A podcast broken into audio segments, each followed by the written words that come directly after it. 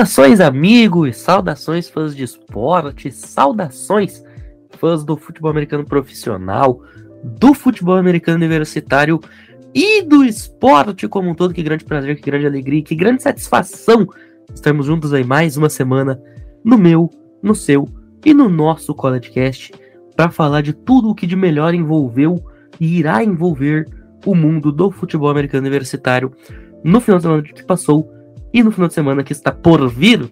Hoje, quarta-feira, dia 14 de setembro, são agora 23 horas, 3 minutos pelo horário de Brasília. Eu tô aqui com dois guerreiros que aceitaram esse horário maluco para gravar aqui. André Lima, Luiz Felipe Amorim, diretamente do Rio de Janeiro. Vocês dois aí. Muito boa noite, sejam muito bem-vindos a essa edição do College Cast. Um vascaíno que ajuda a treinar o Flamengo e um flamenguista. Que grande momento. E complementando antes de eu minha introdução, que a galera já sabe, é isso que une o esporte. Tá vendo? A diversidade que une o esporte. e agora, minha boa noite, minha boa madrugada, meu bom dia ou meu boa tarde para você, caro ouvinte, que está nos escutando nesse pedacinho do seu dia, disponibilizando para o college football que todos nós três aqui, independentemente da região, amamos. Então, vamos hoje de bancada reduzida, bancada carioca e um pouco do sul, mas vamos que vamos. Boa noite, boa madrugada, bom dia, boa tarde, né? Imitando aí meu amigo Luiz Felipe, né? Um Pinho já me denunciou aí, né? É um vascaíno junto com a CT do Flamengo, mas eu também jogo no flag do Vasco, tá? Tem essa dualidade aí, né? Mas o que eu vim fazer aqui hoje é falar sobre uma das coisas que eu mais gosto na minha vida. Falar sobre futebol americano, falar sobre college football. É, nós vamos aqui falar sobre algumas decepções que aconteceram durante essa primeira rodada, né, essa primeira semana, mas isso eu vou deixar com o pinho, né? Então, só queria já deixar claro aqui que algumas coisas eu não gostei do que eu vi. Já começamos com tudo, inclusive. E claro, né, nosso muitíssimo obrigado para quem vai ouvir esse programa reduzido aí, como a gente falou, em sua equipe, mas uma equipe extremamente capacitada aqui para falar. E pra gente já abrir o programa dando voadora no lustre, meus caros amigos, começar falando de um dos resultados mais bizarros e mais inesperados aí desta rodada, semana 2. Appalachian State vence Texas A&M ranqueada aí como número 6 do país naquele momento, jogando em College Station, no Texas. Appalachian State que tem um histórico de grandes upsets, chegou a bater a Michigan Wolverines, então número 5 do país lá em 2007, quando a App State ainda era um time de segunda divisão, e agora derruba aí mais um time que tinha pretensões de playoff nacional. A melhor classe de recrutamento da história do college football cai ante aos Mountaineers. E te digo uma coisa, tá? Uma atuação que nem foi assim tão interessante, ou posso colocar tão impactante do quarterback de App State, que é ali o excelentíssimo senhor Chase Bryce. Ele ficou apenas 15 de 30 na partida, tá? 134 jardas, apenas um touchdown, um QBR na casa de 75. Não teve interceptação, isso ajuda muito. Mas o grande responsável por essa vitória, sem dúvida nenhuma, foi o running back, o Cameron Peoples. Ele que teve 19 carregadas, 112 jardas, uma média de praticamente 6 jardas por carregada, inclusive uma de 48, que foi importantíssima para garantir a vitória. Além aí também do Davis, o wide receiver, que teve quatro recepções, uma média de quase 10 jardas cada uma, também foi fundamental nessa partida e nessa vitória de Appalachian State, calando mais uma vez o mundo, o time dos Mountaineers, derrubando um time muito bem ranqueado e que sonhava aí com a vaga nos playoffs. Outra derrota muito impactante dessa semana 2, também jogando em casa, Nordame Fighting Irish, outro time que sonhava com playoff ainda, apesar de ter perdido na estreia para o High State. Mas perder para o High State é algo normal, né? Cai diante da Marshall Thunder Herd. A manada passou por cima dos Fighting Irish lá em South Bend. Vitória aí por 26 a 21. Uma partida memorável e para eternidade aí por parte dos jogadores dos Thunder Herd. Inclusive fica aqui o nosso destaque pro LeBron, né, o running back lá de Marshall. 31 carregadas, 163 jardas, uma média de mais de 5 jardas por carregada. Um touchdown para ele. Cara, você ter 5,3 jardas de média por corrida é absurdo, tá? Uma média aí na casa das 3,5 já é considerada uma média boa. Ele teve uma média de acima de 5, tá? Foi simplesmente inacreditável aí o desempenho do camisa 8 de Marshall, Kalen Layborn. É, ele já aparece aí com 3 touchdowns nessa temporada. Ajudou Marshall a vencer também o primeiro jogo. Marshall vai a 2 e 0. Inclusive, eu acho até de certa forma, um crime Marshall não ter aparecido no top 25 nacional depois desse jogo. No momento que você vence fora de casa, o time número 8 do país, eu acho que Marshall merecia ter recebido um pouquinho mais de carinho aqui por parte da Associated Press. Em compensação, muitas críticas em relação ao Tyler Buckner, né, o novo quarterback lá de Notre Dame, depois da saída do Jack Cohen, que encerrou seus anos de elegibilidade ele ficou apenas 18 de 32, praticamente 50% aí nesse último jogo. 201 jardas passadas, não teve touchdown, teve duas interceptações, um QBR abaixo de 47. O Drew Pine até chegou a entrar no decorrer da partida, não ajudou muita coisa, mas ainda conseguiu passar para um touchdown, além de ter uma interceptação na conta dele. Um jogo realmente para esquecer desse time de Nordame. Única exceção, vou dizer assim, o único cara que foi acima da média aí no time foi o Michael Mayer. Tyrande excelente, gosto muito, muito, muito dele. Teve aí 103 jardas recebidas, uma média de praticamente 13 por recepção. Mais um jogo excelente desse jogador que aparece como um grande favorito a ser o Tyrande número 1 um dessa classe do draft, Michael Mayer. Outro grande jogo que a gente tem aqui para destacar, meus caros amigos, Tennessee e Pittsburgh. Um jogo que terminou 27 a 27 no tempo normal. Uma atuação muito boa do Randall Hooker, o quarterback lá de Tennessee. 27 de 42, 325 jardas para eles. Dois touchdowns, nenhuma interceptação. Excelentes números aqui do quarterback dos Volunteers. Além aí de mais um jogo fantástico do, do Tillman, né, o wide receiver, um dos principais wide receivers dessa classe do recrutamento da NFL para 2023. Ele que terminou a partida aí com nove recepções, é, que somaram para 162 jardas, um touchdown. Uma partida maravilhosa também aí por parte do Tillman. Já pelo lado de Pitt, vale a gente deixar aqui mais uma vez o destaque para o Kenan Loves. Ele teve um jogo ok, né, meio razoável, é, não foi dos melhores, mas ainda assim conseguiu levar Pittsburgh ao empate antes aí da prorrogação, onde daí não, não teve jeito, né? Pitt acaba sendo derrotada exatamente com o touchdown do Tillman, que eu já dei o destaque aqui. Outros dois jogos também que foram muito legais. É, a gente vai deixar o melhor pro final, né? Que esse jogo de Alabama e Texas teve contornos tão malucos que eu vou deixar para comentar por último. A gente teve aí também um BYU enfrentando o time de Baylor, que de certa forma foi até uma zebra, né? Baylor aparecia como favorita até pela questão aí do ranking nacional.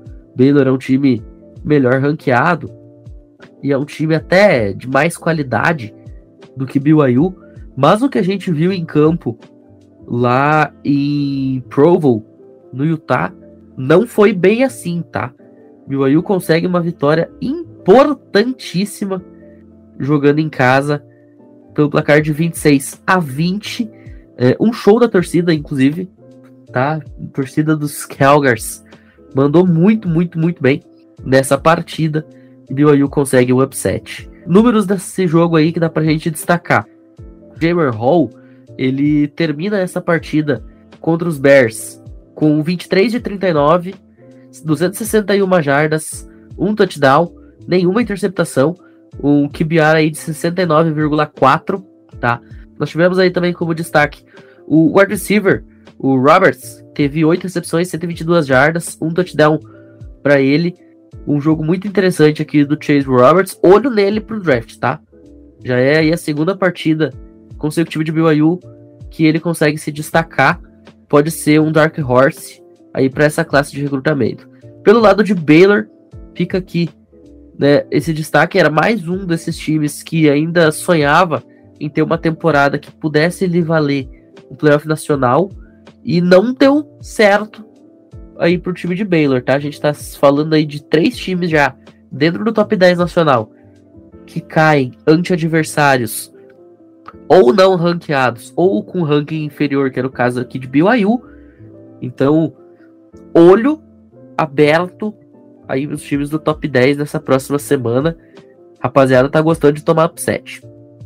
E por falar em upset, o grande jogo da rodada por muito pouco, Texas Longhorns não consegue um upset histórico para cima de Alabama Crimson Tide. O Queen Ewers acabou se lesionando ainda no começo do jogo, e aí o Hudson Card foi chamado à ação e não decepcionou. Hudson Card termina o jogo aí com 14 de 22, 158 jardas, 7 jardas ponto .2 aí de average. Não passou para touchdown, nem teve interceptação devido ao grande volume terrestre que o time teve, especialmente com o Bijan Robinson e com o próprio Hudson Card, que ainda tentou algumas corridinhas ali é, nesse time dos Longhorns. O Bijan Robinson, inclusive, cada vez mais está se provando ser um dos melhores running backs da classe. E ainda tem chance aí de brigar até pelo Heisman Trophy, tá? O Xavier Worth, mais uma vez, foi o líder desse time em recepções.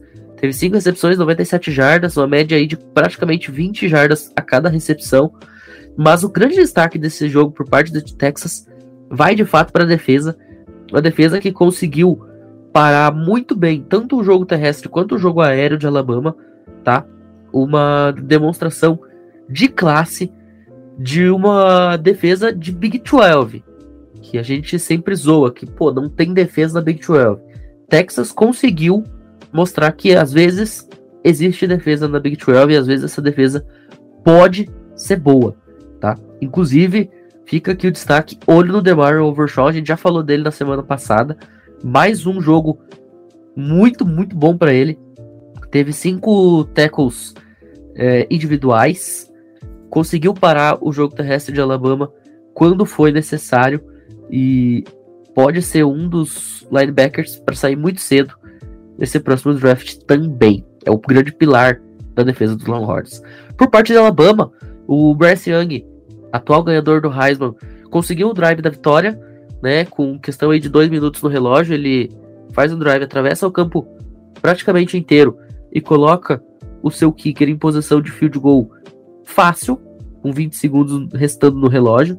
Termina a partida com 27 de 39, 213 jardas, um touchdown e uma interceptação, um QBR logo abaixo de 80.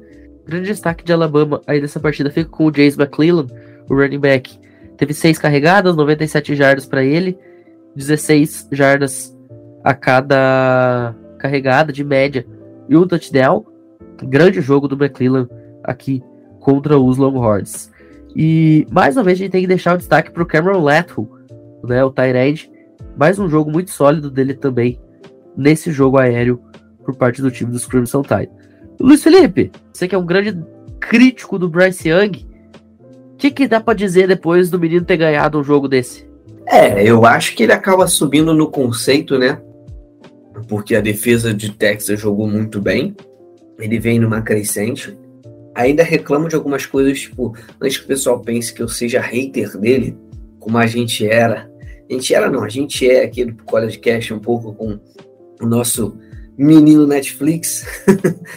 eu não sou hater do Bryce Young o meu problema com o Bryce Young é simples, galera. Eu acho ele muito afoito. Ele tem alguns problemas na leitura por causa disso. Eu sei que todo QB vem cru do college para NFL. Eu sei que é difícil efetuar algumas leituras secundárias, terciárias, já que o primeiro alvo está bloqueado. Porém, eu acho que ele fica muito afoito numa leve vantagem do, do wide receiver em cima do corner. Ele vai lá e vai forçar a bola no cara porque é o alvo principal e às vezes isso pode tornar uma interceptação, um passe incompleto gera uma terceira descida longa, uma segunda descida longa. Então é basicamente isso. Então, Luiz, a gente costuma concordar, né? Vamos dizer assim, 99% das vezes. Mas existe aquele 1% e esse é 1%, né? Tudo bem. Bryce Young enfrentou na primeira semana o Utah State, né?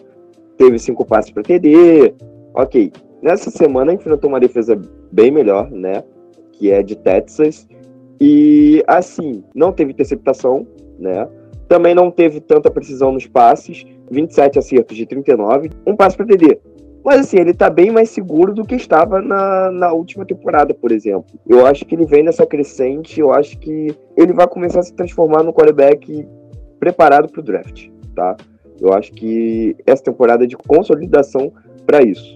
Então, a maioria das vezes eu concordo com o André, só que só para deixar claro, eu estou pegando essa análise da temporada passada do Bryce Young. Essa temporada a gente viu uma evolução perante o Texas, só que eu vou esperar melhor para fazer mais críticas embasadas, porque é igual o André falou. A gente está no começo de temporada do college. A gente está se encaminhando ainda e apenas para a terceira semana. Não tem como bater o veredito. Só para fechar, é igual eu estava falando com o Prince final de semana, até zoei num grupo nosso em comum do WhatsApp, que você não pode já zoar o teu rival porque ele perdeu para uma outra franquia na NFL mais fraca. Gente, é primeira semana. Primeira semana, geralmente acontece de tudo. Calma, torcedores. Calma, é basicamente isso.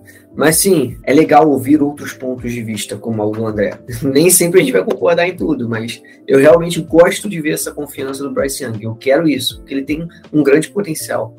O Bryce Young, que é apontado como favorito a pick 1 do draft, se abriu fosse hoje, é, e disputa aí essa vaga de primeiro QB selecionado junto com o CJ Stroud, lá de Ohio State. Mas aí, cara, eu vou concordar com o André mais do que com você até. Eu também acho que ele é um cara assim.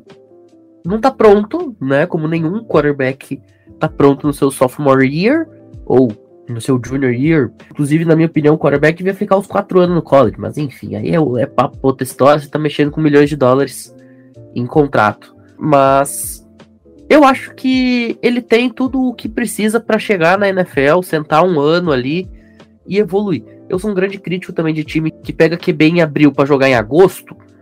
Né? Eu acho que todo quarterback calouro, por mais que seja ali o Peyton Manning, por mais que seja o Sunshine, por mais que seja ali o Andrew Luck, que foram caras que saíram com hype de jogadores muito acima da média geral, tanto o Andrew Luck quanto o Sunshine eram considerados os melhores prospectos de quarterback desde o Peyton Manning, e o Peyton Manning, por sua vez, era o melhor prospecto em 20 anos. Então, mesmo esses caras, eles precisam ter o tempo deles ali de dar uma respirada e entender o que, que é o jogo da NFL, que é um jogo muito diferente do college. Eu acho que com o Bryce Young não vai ser diferente. Mas, se eventualmente ele ser escolhido em abril para jogar em agosto, eu acho que ele tem sim capacidade de fazer um papel minimamente decente. E essa temporada tá aí para fazer ele chegar nesse patamar que ele precisa estar para ser esse cara minimamente decente já no seu rookie year, se for necessário. Mas senhores, vamos passar agora para preview desta semana 3. Temos aqui sete jogos que a gente selecionou para dar uma atenção especial. Vamos abrir com Florida State e Louisville. É um jogo que em condições normais de temperatura e pressão talvez não estaria aqui, mas tem um detalhe muito importante. Ele vai ser transmitido aí sexta-feira no canal do YouTube do College Football Brasil dois times precisando de recuperação, né? Florida State tentando ter uma temporada positiva. Inclusive, o primeiro jogo foi muito ao encontro deste objetivo, né? Com o time massacrando do Kesney, como deveria já fazer. Mas enfim, ano passado conseguiu perder de time de segunda divisão, né? Perdeu de Jacksonville State em casa. Então, ganhar de Duquesne é fácil, mas tem que fazer. E o segundo jogo, aquele jogo bizarro contra a LSU, também uma vitória. Então o Florida State começa bem a temporada. E aí, o que a gente pode esperar desse jogo? Eu vou deixar minha opinião aqui para a vitória de Florida State. Concordam, discordam e por quê? Então, Pinho, eu fico com Florida State, né? Eu fico com Florida State. Eu vi o jogo de Louisville, né? E assim, não me encantou em nada, sabe? É um time que começou até bem, mas se perdeu, né? Não parece ser aquele time que a gente vá, vá querer assistir todo final de semana, que a gente marque ali na semana e fale, nossa, eu quero ver o Malik Cunningham jogar sempre. É um quarterback que já já vai estar na NFL, isso é fato, né? Até pelo estilo dele, ser um estilo bem parecido com o Lamar Jackson, inclusive, né? Um quarterback móvel, scramble, né? Que ele ainda não toma decisões boas ainda, mas bem treinado, bem lapidado, pode virar um perigo, né? Mas o time em si não me empolga, sabe? O corpo de recebedores não é um corpo de recebedores confiável. Pelo que eu me lembro também, a defesa também não é uma defesa muito boa e nem tem umas chamadas que me agradaram, tá? Começou muito no sistema em pit dogs, né? Ou seja, tipo, muito compacta e, e mandando cinco, seis jogadores no bots. E aí não estava funcionando e começou a trocar, né? E aí foi numa defesa convencional de 4-3. E isso também foi para Flórida, né? Florida State também foi a mesma coisa, mas não me encanta esse time de Louisville. Eu ia brincar e falar que Louisville, né, é sempre dependente dos quarterbacks a la Lamar Jackson. Por aquilo que pareça, eu sou fã do Lamar Jackson, tá, gente? Gosto muito do Lamar. Inclusive, uma das coisas que a gente concorda, eu e André, é realmente o potencial do Lamar. E a nossa pistolagem quando o pessoal chama o Lamar de running back com grife. Mas é basicamente nesse jogo aqui, vamos focar. Eu fico com Florida State também, eu sigo os. Vou fazer um pouco de dados, gente, só para ter uma média aqui para saber. Louisville tem pontos por jogo com a média de 13,5, enquanto nesses dois jogos, Florida State já conseguiu 35,5. É uma diferença grande. É, pontos cedidos por Florida são de 15, já de Louisville são 22,5. Eu acho que vai ser uma boa vantagem para a Flórida. É isso que eu quero resumir aqui. Eu acho que a Flórida vai ter uma boa vantagem aí de basicamente uns dois touchdowns, dois touchdowns mais um field goal. Ser essa diferença aí, basicamente, de 14 e 17 pontos, tranquilamente. É, na última partida de Louisville, venceram por 20 a 14 o time de UCF, que não sobrou nada, nem o Dylan Gabriel. É, enquanto que o Florida State, como eu falei, vem nessa ascensão. Tava de folga na semana 3, né? Mas foi muito bem nas outras duas rodadas. Mesa unânime, então, aqui para os Seminoles contra o time de Louisville, vale deixar um destaque. Vocês falaram sobre a questão dos quarterbacks Lamar Jackson 2.0, 3.0, 4.0 lá na, no Kentucky, né, no time da Louisville Cardinal. O próprio Lamar saiu de Louisville e eu costumo brincar que o processo de oferecer bolsa para quarterback lá em Louisville é assim: Oi, eu quero ser um quarterback em Louisville. Aí o head coach te olha e diz assim: Você sabe lançar bola? Você responde: Não. Você sabe ler a defesa? Você responde: Não. Você sabe fazer bem o drop back? Não. Você sabe botar bola em profundidade? Não. Você sabe correr? Sei, beleza, pode vir. É assim que funciona a entrevista para ser quarterback de Louisville. Basta saber correr. Bom, senhores, agora saindo de cara que tem que saber correr para cara que foi corrido, Nebraska vai enfrentar Oklahoma nessa rodada, sem o Scott Frost, aleluia, irmãos, ergamos as mãos para os céus, porque Scott Frost não é mais head coach da Nebraska Cornhusker para alegria geral da nação que torce para Nebraska. Eu acho que todo mundo aqui vai falar que o time de Oklahoma vai dar um pau em Nebraska e de fato, até eu acredito que vai ser isso que vai acontecer. Depois do Jimmy tomar 45 pontos de Georgia Salter, não vai perder de uma camaçada de pau do time número 6 do país? Difícil acreditar. Mas enfim, fora isso, o que, que dá pra gente pensar desse futuro da Nebraska Cornhuskers aí agora, não mais sob o comando do maior pipoqueiro da história recente do college football?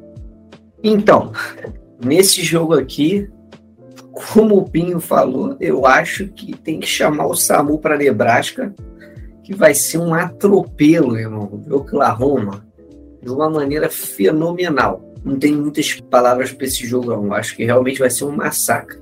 Só para botar em números aqui para galera, o matchup aqui da ESPN, que tá um dos ícones está aberto aqui no meu computador, tá 75,3% de vitória para Oklahoma contra 24,7% para Nebraska. Então a galera já sabe, né? menos de três touchdowns de diferença para Oklahoma, nem comemora. Só isso para falar. Então, esse é o tipo de jogo que simplesmente nem deveria acontecer, né? De verdade. Existe a rivalidade, mas essa rivalidade não existe. Desculpa. E ela vai ser posta em prova no dia 17. Simplesmente é um negócio bizarro, sabe? O Oklahoma vai passar o trator, vai passar o carro, vai dominar em todos os setores do campo o time de Nebraska, tá? Eu não vejo Nebraska disputando esse jogo. A probabilidade de ser um jogo, como o Luiz falou, acima de 40 pontos de diferença é enorme, tá? Pois é, cara, eu tô contigo e tô com o Luiz também. Eu acho que é três postes de bola assim por baixo. Esse jogo, inclusive, vai ter transmissão nacional no que é o horário nobre do college, que é o Big Noon, né? Um jogo que a Fox seleciona pro primeiro horário. E tem um detalhe, cara, que me chamou muita atenção nessa questão da demissão do Scott Frost, porque Nebraska vai pagar todo o buyout dele, né, que era de 15 milhões, inclusive o Felipe Michalski outro dia, quando eu estava debatendo a possível demissão do Scott Frost, ele falou, cara, o Scott Frost não vai pra rua porque ele tem um buyout alto. Nebraska vai bancar esse buyout. 15 milhões de dólares. Só que, cara, a gente tá aí há duas semanas da virada de setembro para outubro. Se Nebraska demitisse ele no dia 1 de outubro, eles teriam que pagar 7,5 milhões. Ou seja, a situação foi tão desesperadora que os caras se colocaram em uma posição de pagar 7 milhões e meio de dólares a mais para não esperar 15 dias. Porque se eles esperam esses 15 dias, claro, vai tomar um, um pau agora de Oklahoma. E se na outra semana perde outro jogo, os caras iam começar a temporada 1 e 4 e tomando cacetadas assim, completamente inesperadas. Porque não dá para perder de Georgia Southern em casa. Pô, desculpa. Não dá para perder de Georgia Southern em casa. E você já veio de uma derrota muito dolorosa contra o Northwestern na abertura da temporada lá em Dublin na semana zero. Que era outro jogo que você não podia ter perdido. Nebraska aqui, cara, tinha uma oportunidade real de começar essa temporada 4 e 1, perdendo só de Oklahoma. E pode estar começando 1 e 4. Então, já passou da hora de fato do Scott Frost ser chutado lá de Lincoln. Isso finalmente acontece. O time vai aqui com o head coach assistente, né, o Mickey Joseph, para o restante da temporada como interino. E o time do Cornhusker vai ter que juntar os caquinhos lá se quiser voltar a ser aquela Nebraska que um dia já foi e que a gente conheceu em tantas décadas aí num passado não tão distante, inclusive.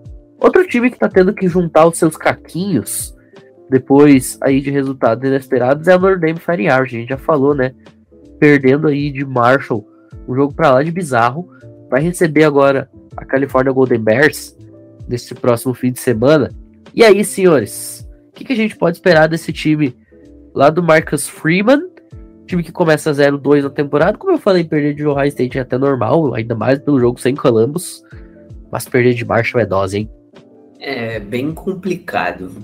Eu esperava mais de Notre Dame, porque eu vi o primeiro jogo de Notre Dame contra Ohio State. E eh, não vou puxar de novo o debate, gente. Aquele debate que eu sempre fui crítico ali do Bryce Young, como o Pinho falou, que ele tá na briga com o CJ Stroh para primeiro round, primeira escolha geral. Eu prefiro o CJ Stroll, mas aí tem controvérsias, enfim. Eu gostei daquele jogo, inclusive conseguiram parar em alguns momentos o próprio CJ Stroll, é isso que eu queria falar. E aí perdeu para Marshall, sabe? Totalmente desandou. Eu acho que agora tem uma reviravolta e ganha do Golden Bears, que pelo amor de cal, pelo amor de Deus, né? Porém, é meio ruim para Notre Dame você observar que começou bem na primeira semana, quase venceu, infelizmente perdeu, mas jogando bem, para chegar numa segunda semana e perder para Marshall daquela forma, tomou-lhe uma porrada. Agora vai se recuperar porque é calmo, né? Se fosse um programa mais forte, um pouco de mais nome, digamos assim, eu acho que tinha chance de perder, tá? Se perder para Cal, eu vou ficar surpreso mas nem tanto. Não vou falar que é um, um grande absurdo, apesar de achar que é um absurdo ainda. mas é isso. Eu acho que ganha. Não vai ganhar por muito como o esperado, mas eu boto mais duas posses de bola. É, de Marshall, né, só existiam dois jogadores que eu conhecia, Colombi, né, que é o quarterback, e o Shadi Ahmed, né, que para quem acompanha o Destroying, né, o, o, grande YouTube, o Shadi Ahmed, ele aparece em um dos programas, né, em uma dessas competições de mano a mano, é o Masked Killer, né, e assim, eu acompanho ele e gosto do conteúdo dele. E eu, descobri que o mais Killer era o Shadia Ahmed, que não fez um jogo bom, né? Só teve uma recepção para sete yardas. Mas o Colombo ele saiu distribuindo bolas para o seu ataque. Isso também é uma coisa interessante, né? Só saiu com 145 jardas no jogo. Notre Dame totalmente desconexa, né? A gente não, não deu para reconhecer esse time de Notre Dame eu vou fazer uma brincadeira aqui, né? A Marshall nem chegou na Sunbelt e já tá causando, né? Imagine quando chegar na nossa querida Sunbelt, porque ela em breve participará da Sunbelt, né? E isso vai ser interessante. Mas terminando essa brincadeira, assim, é, é totalmente lamentável e bizarro a forma que Notre Dame perde. E como o Luiz falou, próximo jogo é contra a Cal, né? É praticamente. Eu não vou dizer impossível, porque depois desse jogo tudo é possível, né? E o futebol americano tudo é possível também. Mas assim, eu acho muito difícil o time de Notre Dame, depois dessa derrota, né, dessa forma que perdeu, não, não vencer esse jogo. Né? Vai ter uma chacoalhada no vestiário. Uma chacoalhada não, vai ser literalmente o um mix né, para esse time vencer. Não, se perder de cal, daí vai, vão quebrar tudo o estádio lá em South Bend. Não vai, não vai sobrar pedra sobre pedra. Inclusive, um time que é católico, fica aqui a referência a quando Jesus Cristo disse que ia derrubar o templo e não ia deixar pedra sobre pedra. Isso é basicamente o que vai acontecer. O Senhor Dave perdeu o jogo dos Golden Bears, Luiz. Não vou ter nenhum comentário importante, só vou falar, fecha as portas, né? Perder para Cal, primeiro para Marshall, que vai entrar na tão poderosíssima Sunbelt, e agora perder para Cal, fecha as portas. É, encerra o programa e faz catequese com a galera. Vai é um programa esportivo na parte de futebol americano. Cara, o último quarterback bom que Nordane teve pra NFL simplesmente foi o Joe Montana. Isso dá a dimensão do quanto o programa parou no tempo. Teve grandes times de lá pra cá, chegou em final nacional, chegou em playoff nacional, sim. Mas não tem um quarterback bom na NFL desde o Joey Montana. O Joe Montana jogou na NFL nos anos 90, ele jogou no college nos anos 80. Cara, basicamente assim, ó, Nordame tem a idade da minha mãe em tempo que não tem quarterback bom. É bizarro um programa do tamanho de Nordame ter uma estatística dessa. E dá muita dimensão dos motivos que o Nordame tá passando ano após ano por essas dificuldades. Você vai confiar no Jack Cohen? Você vai confiar no Ian Book? Você vai confiar. Claro, ainda é muito cedo para falar qualquer coisa do Tyler Buckner, né? Ele pode evoluir muito ainda. Até porque é o primeiro ano de titular. Mas o jogo que ele teve contra Marshall foi deprimente. Se tratando do adversário do outro lado ser Marshall. E eu acho que assim, esse talvez seja o grande problema. Você não tem nenhuma perspectiva de melhora no horizonte. Você não tem nenhuma indicação de mudança. O seu head coach está na sua primeira temporada e não conseguiu até agora em duas partidas fazer o seu time ser competente a ponto de vencer um jogo. Competiu, mas não venceu. A situação não tá legal lá em South Bend, viu? Agora, continuando falando de time que não tá legal há algum tempo e que também não tem quarterbacks grandes há algum tempo, a Auburn Tigers vai receber lá no estádio do, do Alabama, Sweet Home Alabama, o time da Penn State Nittany Lions, ranqueado como número 22 do país. Um grande jogo, duas camisas pesadíssimas e tradicionais. Se esse jogo fosse 25 anos atrás, a gente poderia estar tá pensando que fosse o BCS, final nacional entre Penn State e Albert. Não é o caso esse ano, mas ainda assim dá para prever um jogo bem interessante, né? Então, galera, vou ser bem sucinto aqui. Vai ser um jogo bom, tá? espero que seja um jogo bom. Falei, eu espero aqui, porque o esporte, principalmente a gente falando aqui de futebol americano, é uma caixinha de surpresas. Mas eu fico com o Penn State. Eu sei que os dois times estão 2-0, mas é igual o Pinho acabou de falar aqui. A Auburn, muito tempo que não tem de fato um quarterback. Eu acho que isso vai pesar. Só uma curiosidade sobre o Finlay, que é o quarterback de Auburn, o TJ Finlay, ele basicamente, cara, teve no último jogo 279 jardas passadas, de 34 passes ele acertou 22, teve 279 jardas, um touchdown e três interceptações. A gente já vê que é um pouco perigoso isso, né? Ele gosta de flertar com a interceptação, com perigo, né? Então, eu acredito que enquanto o Clifford é um QB mais sólido, ele teve no último jogo de 64 passes, 39 completos, com 495 jardas, 5 touchdowns e uma interceptação. A gente já viu do outro jogo a diferença, gritante assim, em números. Eu acho realmente que o time de Penn State é um time bom, bem interessante, que há muito tempo não vinha tendo um time interessante assim. Foi até uma surpresa positiva para mim. Porém, o time de Auburn há muito tempo não aparece e faz uma graçola, como diria Paulo Antunes. Eu acho que não vai ser nesse jogo. Eu daria aí uma posse meia a duas posses de bola, assim, para Penn State. Esse é um jogo equilibrado, como eu falei, mas nem tanto. Não vai passar o carro, mas vai ter o controle o jogo inteiro. Inclusive, é o segundo ano consecutivo que essas duas equipes vão se enfrentar na semana 3, né? Ano passado teve esse confronto lá na casa de Penn State, né? Lá na Pensilvânia. Penn State vence por 28 a 20. Naquele momento, Penn State era o time número 10 do país. Auburn, o número 22. Essa vitória fez Penn State entrar no top 4. Depois, Penn State ainda chegaria até o top 3, quando perderia de Iowa e começaria a cair. E se eu não me engano, ficou até fora do top 25 ao final da temporada. Mas um dos pontos altos da campanha de Penn State ano passado foi exatamente essa vitória contra a Auburn. Mas era outro jogo, né? Ano passado a gente tinha o Bo Nix jogando por Auburn, a gente tinha o Jahan Dotson lá em Penn State. O Jahan Dotson, inclusive, fez uma estreia muito boa na NFL domingo agora pelo Washington Commanders. Você tinha duas equipes completamente diferentes do que você vai ter este ano, mas também era uma semana 3. Também os times vinham com campanha perfeita de 2 e 0. Então a tendência é ser mais um jogo muito legal como foi ano passado, né? Um jogo decidido apenas no último período. Eu vou acompanhar o relator aqui, eu também vou de Penn State, mas eu acho que assim, o fator local de Auburn vai ser um fator importante nessa partida, tá? Eu acho que dá para Auburn incomodar nesse jogo, pelo menos. É, assim, eu acho que Auburn não incomoda. Eu acho que Penn State vence mas eu digo isso através de bases estatísticas, tá? TJ Finley, né, que é o, o quarterback de Auburn, ele não tá fazendo uma boa temporada, tá? Ele está com três interceptações para um TD na temporada. O Greenford, que é o quarterback de Penn State, foi interceptado uma vez, né, e teve cinco passes para TD. Então, assim, o TJ Finley não é um quarterback que, que traz segurança, né?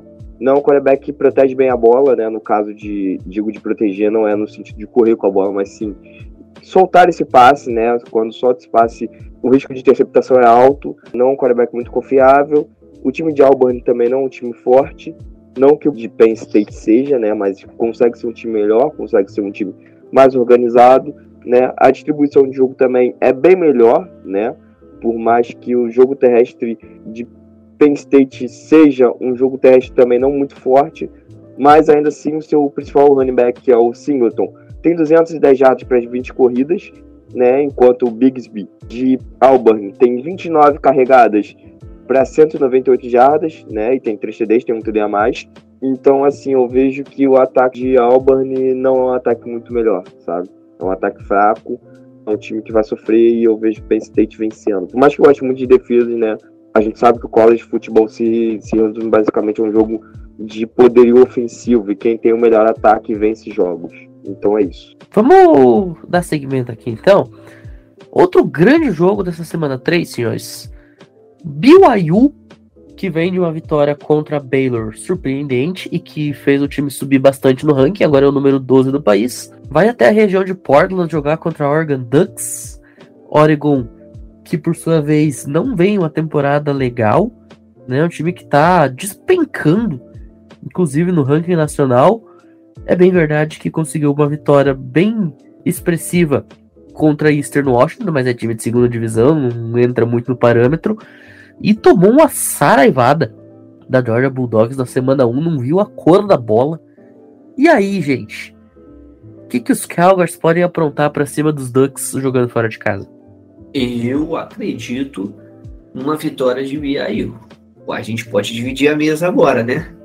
Mas eu acredito. Só antes de eu dar continuidade aqui, gente, o que eu passei de informação e o André passou dos dados realmente não foi do último jogo, e sim dos últimos dois jogos né, da temporada ali que está a informação. Eu entendi errado. Voltando agora aqui para análise do jogo, como o Pim já tinha falado, o BYU vem muito bem, vem numa crescente, vem com uma vitória surpreendente. Normal o Oregon perder para Georgia, só que a única coisa que a gente ficou intrigado, assim, observando o jogo, foi a porrada que tomou. Foi como o Pinho falou, não viu a cor da bola. A gente esperava um, um esboço de Oregon, que ano passado ficou de fora das semifinais, mas ficou bem no ranking, entrou no ranking nacional, estava né, até bem colocado. Tinha momentos que acho que chegou a ficar no top 4, o Pim pode tirar essa dúvida aí. E caiu bastante, caiu bastante. Então, tipo assim, nesse primeiro jogo foi uma surpresa, o segundo pegou um time de segunda divisão, não é parâmetro. Muita gente seguiria, tipo, ah, vai jogar em casa, é Oregon, vamos apostar em Oregon. Até tá aqui no, no simulador aqui da ESPN, dando uma vantagem para Oregon de basicamente 10%. Eu discordo. Eu acho que BYU vai conseguir uma vitória e não vai ser tão sofrido, tá? Eu coloco uma posse de bola, uma posse de bola e meia. Eu acho que BYU tem algumas peças interessantes, como o próprio quarterback. É o Jaron Hall, que tem 522 jardas, 3 touchdowns e uma interceptação. O QBR dele está de 71,9 no total. Então é uma peça interessante, vem jogando bem, vem ajudando a equipe a ser decisivo. E a gente observa aqui também que BYU tem um recebedor que é o Roberts, que é interessante de 11 recepções que ele teve, ele teve 163 jardas e um touchdown. Então eu acho que pode fazer a diferença. Beleza, Oregon tem jogadores como o Troy Franklin, que é o wide receiver sophomore, que teve 12 recepções com 118 jardas e um touchdown, uma média de quase 10 jardas por recepção, um excelente número. Porém, como eu falei, a média por pontos de BYU são de 38 Oregon de 36,5. Eu tô sendo muito bondoso aqui, botando BYU vencendo com um touchdown, um touchdown e meio. Uma posse de bola e meia, ou seja, um touchdown e um field goal. Porém, eu acho que resultaria nisso, porque BYU atualmente está numa fase melhor e tem um time melhor. No meu ponto de vista, eu falo os números aqui, os dados, para tentar facilitar para a galera, mesmo que não goste muito de matemática tão quanto eu. Pelo que eu falei aqui, pelo que provavelmente o André vai falar, não sei se ele vai seguir ou, ou como o Pinho já falou, eu fico com o BIU. É, então, eu não fico com o BIU, fico com o Oregon, tá? Mas é mais pelo que Oregon estaticamente vem, vem demonstrando, né? Não que BIU seja um time fraco, mas bom, o Bonix está fazendo até uma temporada ok, né? Tá sendo um, um quarterback ok. O Hall tá na mesma média, né? Mas eu acho que o time de Oregon acaba sendo um pouco melhor. E assim, BYU também não enfrentou adversários muito fortes, né? Eu não vejo BYU vencendo esse jogo fora de casa no dia 17, de verdade. É, eu vou de Oregon Ducks aqui, porque, primeiro, fator local. Eu acho que Oregon, quando joga em casa, tem sempre uma vantagem. Segundo, é bem verdade que você falou que BYU enfrentou adversário fraco na primeira rodada. A gente não pode chamar Baylor de fraco, mas o time de Oregon, ele tomar aquele blowout doeu. Doeu nos caras. Então eu acho que eles vão fazer de tudo para não ter que passar por aquilo de novo. O Bonix ele tem um problema que a gente conhece desde a primeira vez que viu ele pisar em campo que é a questão da precisão dele não é das melhores, às vezes ele dá umas loqueadas, simplesmente larga a bola no modo Miguelão. Mas enfim, cara, eu acho assim, ó, especialmente por esses dois fatores, do jogo sem casa e da peia que tomaram contra a Georgia, acho que Oregon vai entrar mordido nesse jogo aqui, até porque é o principal jogo que eles vão ter em questão de ranking desde aquele jogo da semana 1. Então vai precisar dar uma demonstração para quem estiver assistindo essa partida em casa. Vai precisar se provar jogando aqui contra a BYU. Quem também tem que se provar é o time de Washington.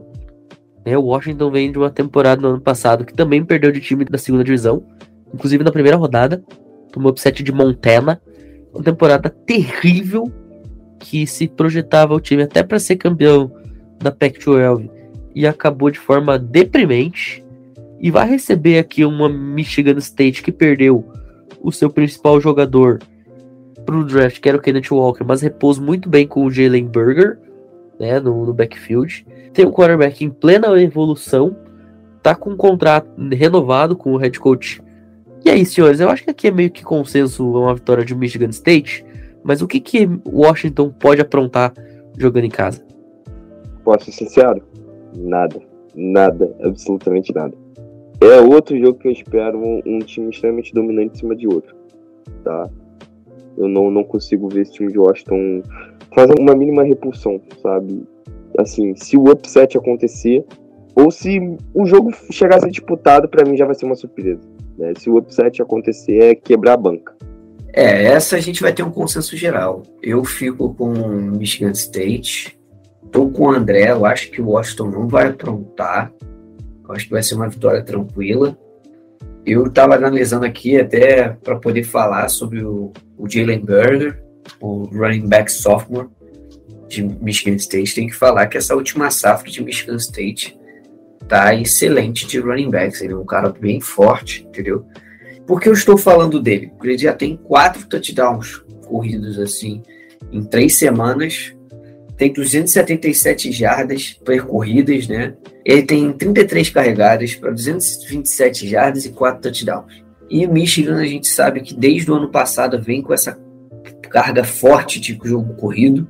Então, eu realmente acho que Michigan vai vir com um jogo corrido muito interessante, continuar muito forte, muito interessante. Consequentemente, acho que o Washington não consegue parar esse jogo corrido. Fora que também o quarterback de Michigan não é ruim, o Thorne, Peyton Thorne, acho que ele está fazendo uma temporada por enquanto, sei que são dois jogos só, gente, mas sólidos, entendeu? Tá indo bem. Tem as suas cabaçadas? Tem, né? Só ver os números. Em dois jogos, ele tem três interceptações. Isso não é positivo, entendeu? Tem quatro touchdowns apenas. Vamos botar uma média de dois touchdowns por jogo. É ruim? Não, mas também não é excelente. O diferencial para mim realmente é o Berger, que tá tendo uma média ele sozinho de dois touchdowns por jogo, mais de 200 jardas. É um cara que é um destaque. E o Washington, como eu falei, eu vou reforçar, não tem uma defesa para parar o jogo corrido. O Washington cede uma média de nesses dois jogos de 114 jardas por jogo, por jogo corrido, jardas cedidas por jogo corrido. Então eu acho que esse número vai aumentar bastante nesse jogo e Michigan não vai passar o sufoco. Vai ganhar tranquilamente em casa. Para finalizar, vantagem, eu acho que vão ser duas posses de bolas para Michigan. Eu quis deixar vocês começar e depois eu ia completar, porque eu sabia que vocês iam falar vitória de Michigan State. Eu vou concordar, também acho que Michigan State ganha. Mas arrisquem, chutem. Qual a odd das casas de apostas dos Estados Unidos para esse jogo? 38% para Michigan e, e, o resto para Washington? Tá 80 e poucos por cento. Que isso, cara? Pô, aí tá, é doideira. Ó, Washington é apontada como favorito por 3 pontos e meio. Mais do que um field goal. Esse jogo vai ser em Washington, né? Vai ser em Seattle. Washington é favorito por 3 pontos e meio. Então, assim, Washington é um time 2 e 0, assim como Michigan State. É um time 2 e 0 pior? Sim, é um time 2 e 0 pior mas é um 2 0 jogando em casa. Não dá para descartar o Washington aqui, apesar de eu achar que Michigan State ganha. E só um detalhe, Luiz, você falou sobre o Jalen Burger. Jalen Burger no ano passado, o começo dele em Wisconsin era maravilhoso. Ele era titular daquele time de Wisconsin, jogando ali junto com o Chas Melucci, que veio de Clemson, e acabou indo para o banco exatamente pelo começo da produção do Jalen Burger. É, a gente tinha também o Braylon Allen começando a surgir, ele, o Braylon Allen no seu primeiro ano de faculdade. E aí o Jalen Burger simplesmente um dia deu a louca nele e ele falou que ia embora. E aí entrou no portal de transferência. E aí o, o backfield de Wisconsin ficou ali com o Chas Melucci como jogador principal, o Isaac Guerrero e o Braylon Allen se dividindo. Aí o Chas Melucci também se lesiona e aí vem a explosão do Braylon Allen, virou aquele fenômeno que a gente viu no passado. Mas já se tinha expectativa de que o Jalen Burger seria realmente um grande jogador. A gente chegou a comentar no episódio sobre caras que poderiam ter seus breakout years. Um dos caras que foi colocado em pauta que foi exatamente o Jalen Burger. E eu falei, cara, olho no Jalen Burger. Ele pode ter uma temporada aqui histórica. E até esse momento ele está on pace, ele está no passo para ter de fato essa temporada histórica que eu me referi. Bom, gente, chegamos aí ao último jogo, principal jogo dessa rodada. Dois times ranqueados, Miami Hurricanes, número 13 do país, em alta, com Tyler Van Dyke, companhia limitada, Texas A&M Aggies em baixa depois da pancada que tomou de Appalachian State, jogo em College Station no Texas. André Lima, Luiz Felipe Amorim, Game of the Week para vocês. Bom, antes de começar, eu farei uma informação errada, como o Pinho tinha dito. O jogo vai ser em Seattle, né? Então, eu não retiro o que eu disse, eu só diminuo o placar. Eu ainda acho que o Michigan State vai vencer. Agora, voltando para o jogo aqui, eu fico com o Miami. Não é porque eu estou puxando o saco do nosso outro membro que não está na mesa agora, colega, que é o Bruno. Não estou puxando o saco do Bruno. Só acho que Miami vem fazendo um bom trabalho nessas duas semanas, portanto que está 2-0. Surpreendente. Como o Pinho mesmo falou, Texas A&M tá mal das pernas, né? não tá legal. O Van Dyke mesmo está sendo um destaque positivo. Porém, tem o Parrish Jr., né? Que é o running back de Miami, que é também bem interessante como jogador também. Eu gosto dele, eu acho que mantém esse jogo de Miami forte, o jogo corrido, e ele consegue ser, se tornar dinâmico. Então, eu acho que Texas vai ter problema mesmo jogando em casa. E Miami eu acho que vai conseguir não dominar, dominar o jogo, mas vai ter essa vantagem, entendeu? Vai conseguir controlar o jogo em certos momentos. Correr mais com a bola, passar e por aí vai. Eu acho que Miami tem tudo para fazer isso. Principalmente se a gente fizer uma análise aqui, Miami tem um problema contra passes, né? Porque eles já cederam aqui uma média de 228 jardas nesses dois jogos de passe. Isso não é tão bom comparado ao Texas, que foram 112 mas Texas cedeu um jogo corrido 144 jardas. E o Parrish Jr. ele tem 37 carregadas em dois jogos, 217 jardas e 4 touchdowns. Então eu acho que realmente Miami vai conseguir deixar o jogo dinâmico quando como vem. Nesse jogo dinâmico, nessa forma, consegue ganhar o jogo, mas vai ser um jogo apertado, do meu ponto de vista. Não vai ser um jogo tão difícil assim. Eu botaria meia posse de bola, uma posse no máximo para Miami. Eu aposto ele em três pontos de vantagem, tá? Eu tô com o Luiz também. Três pontos, tá? Eu vou ser a voz da discordância aqui, senhores. Você é o chato. Porque ousadia e alegria para mim, Texas A&M ganha o jogo. Ah, mas Texas A&M perdeu de Appalachian State. Ah, mas Miami não sei o que. Ah, mas não sei. Só que você tá falando de um time da SEC. Você tá falando de um time que vem de uma derrota extremamente sofrida, mas que ainda sonha. Você tem um time que tem jogadores extremamente talentosos, apesar de alguns serem inexperientes por estar no seu primeiro ano. Você está falando de um time que a gente chegava a colocar em top 4 nacional no começo da temporada, nos rankings de Precision. Então, meus amigos, apesar dos pesares, na minha opinião, o Texas A&M ganha o jogo, até porque o Tyler Van Dyke, não sei se eu coloquei a expectativa muito no alto, mas eu tô sentindo que ele ainda não tá no nível que eu achei que ele estaria. E apesar do Mário Cristóvão ter feito um excelente trabalho, estar fazendo um excelente trabalho em Miami, a minha aposta aqui é nos Eggs. Os olhos do futebol americano universitário estarão no Texas para mais uma semana, né? A exemplo da última rodada, na qual os olhos do mundo estavam no Texas para Longhorns e Crimson Tide. Dessa vez, os olhos do futebol americano, 10 horas da noite pelo horário de Brasília, no sabadão, estarão em College Station para Hurricanes e Eggs. Fica o convite então, entrando noite adentro, prepara aí o seu salgadinho, o seu snack, aquela bebidinha gelada, porque 10 horas da noite você tem um encontro marcadíssimo com um dos melhores jogos desta temporada e de fato o melhor jogo da semana 3, Miami Hurricanes, Texas A&M. E para celebrar esse jogo, a gente abriu aí com o fight song da Miami Hurricanes, a gente fecha agora com o Egg War Hymn, fight song da Texas A&M. Na minha humilde opinião, a melhor fight song de todo o college football. Para todo mundo que ouviu a gente até aqui, nosso muitíssimo obrigado e até a próxima. Valeu!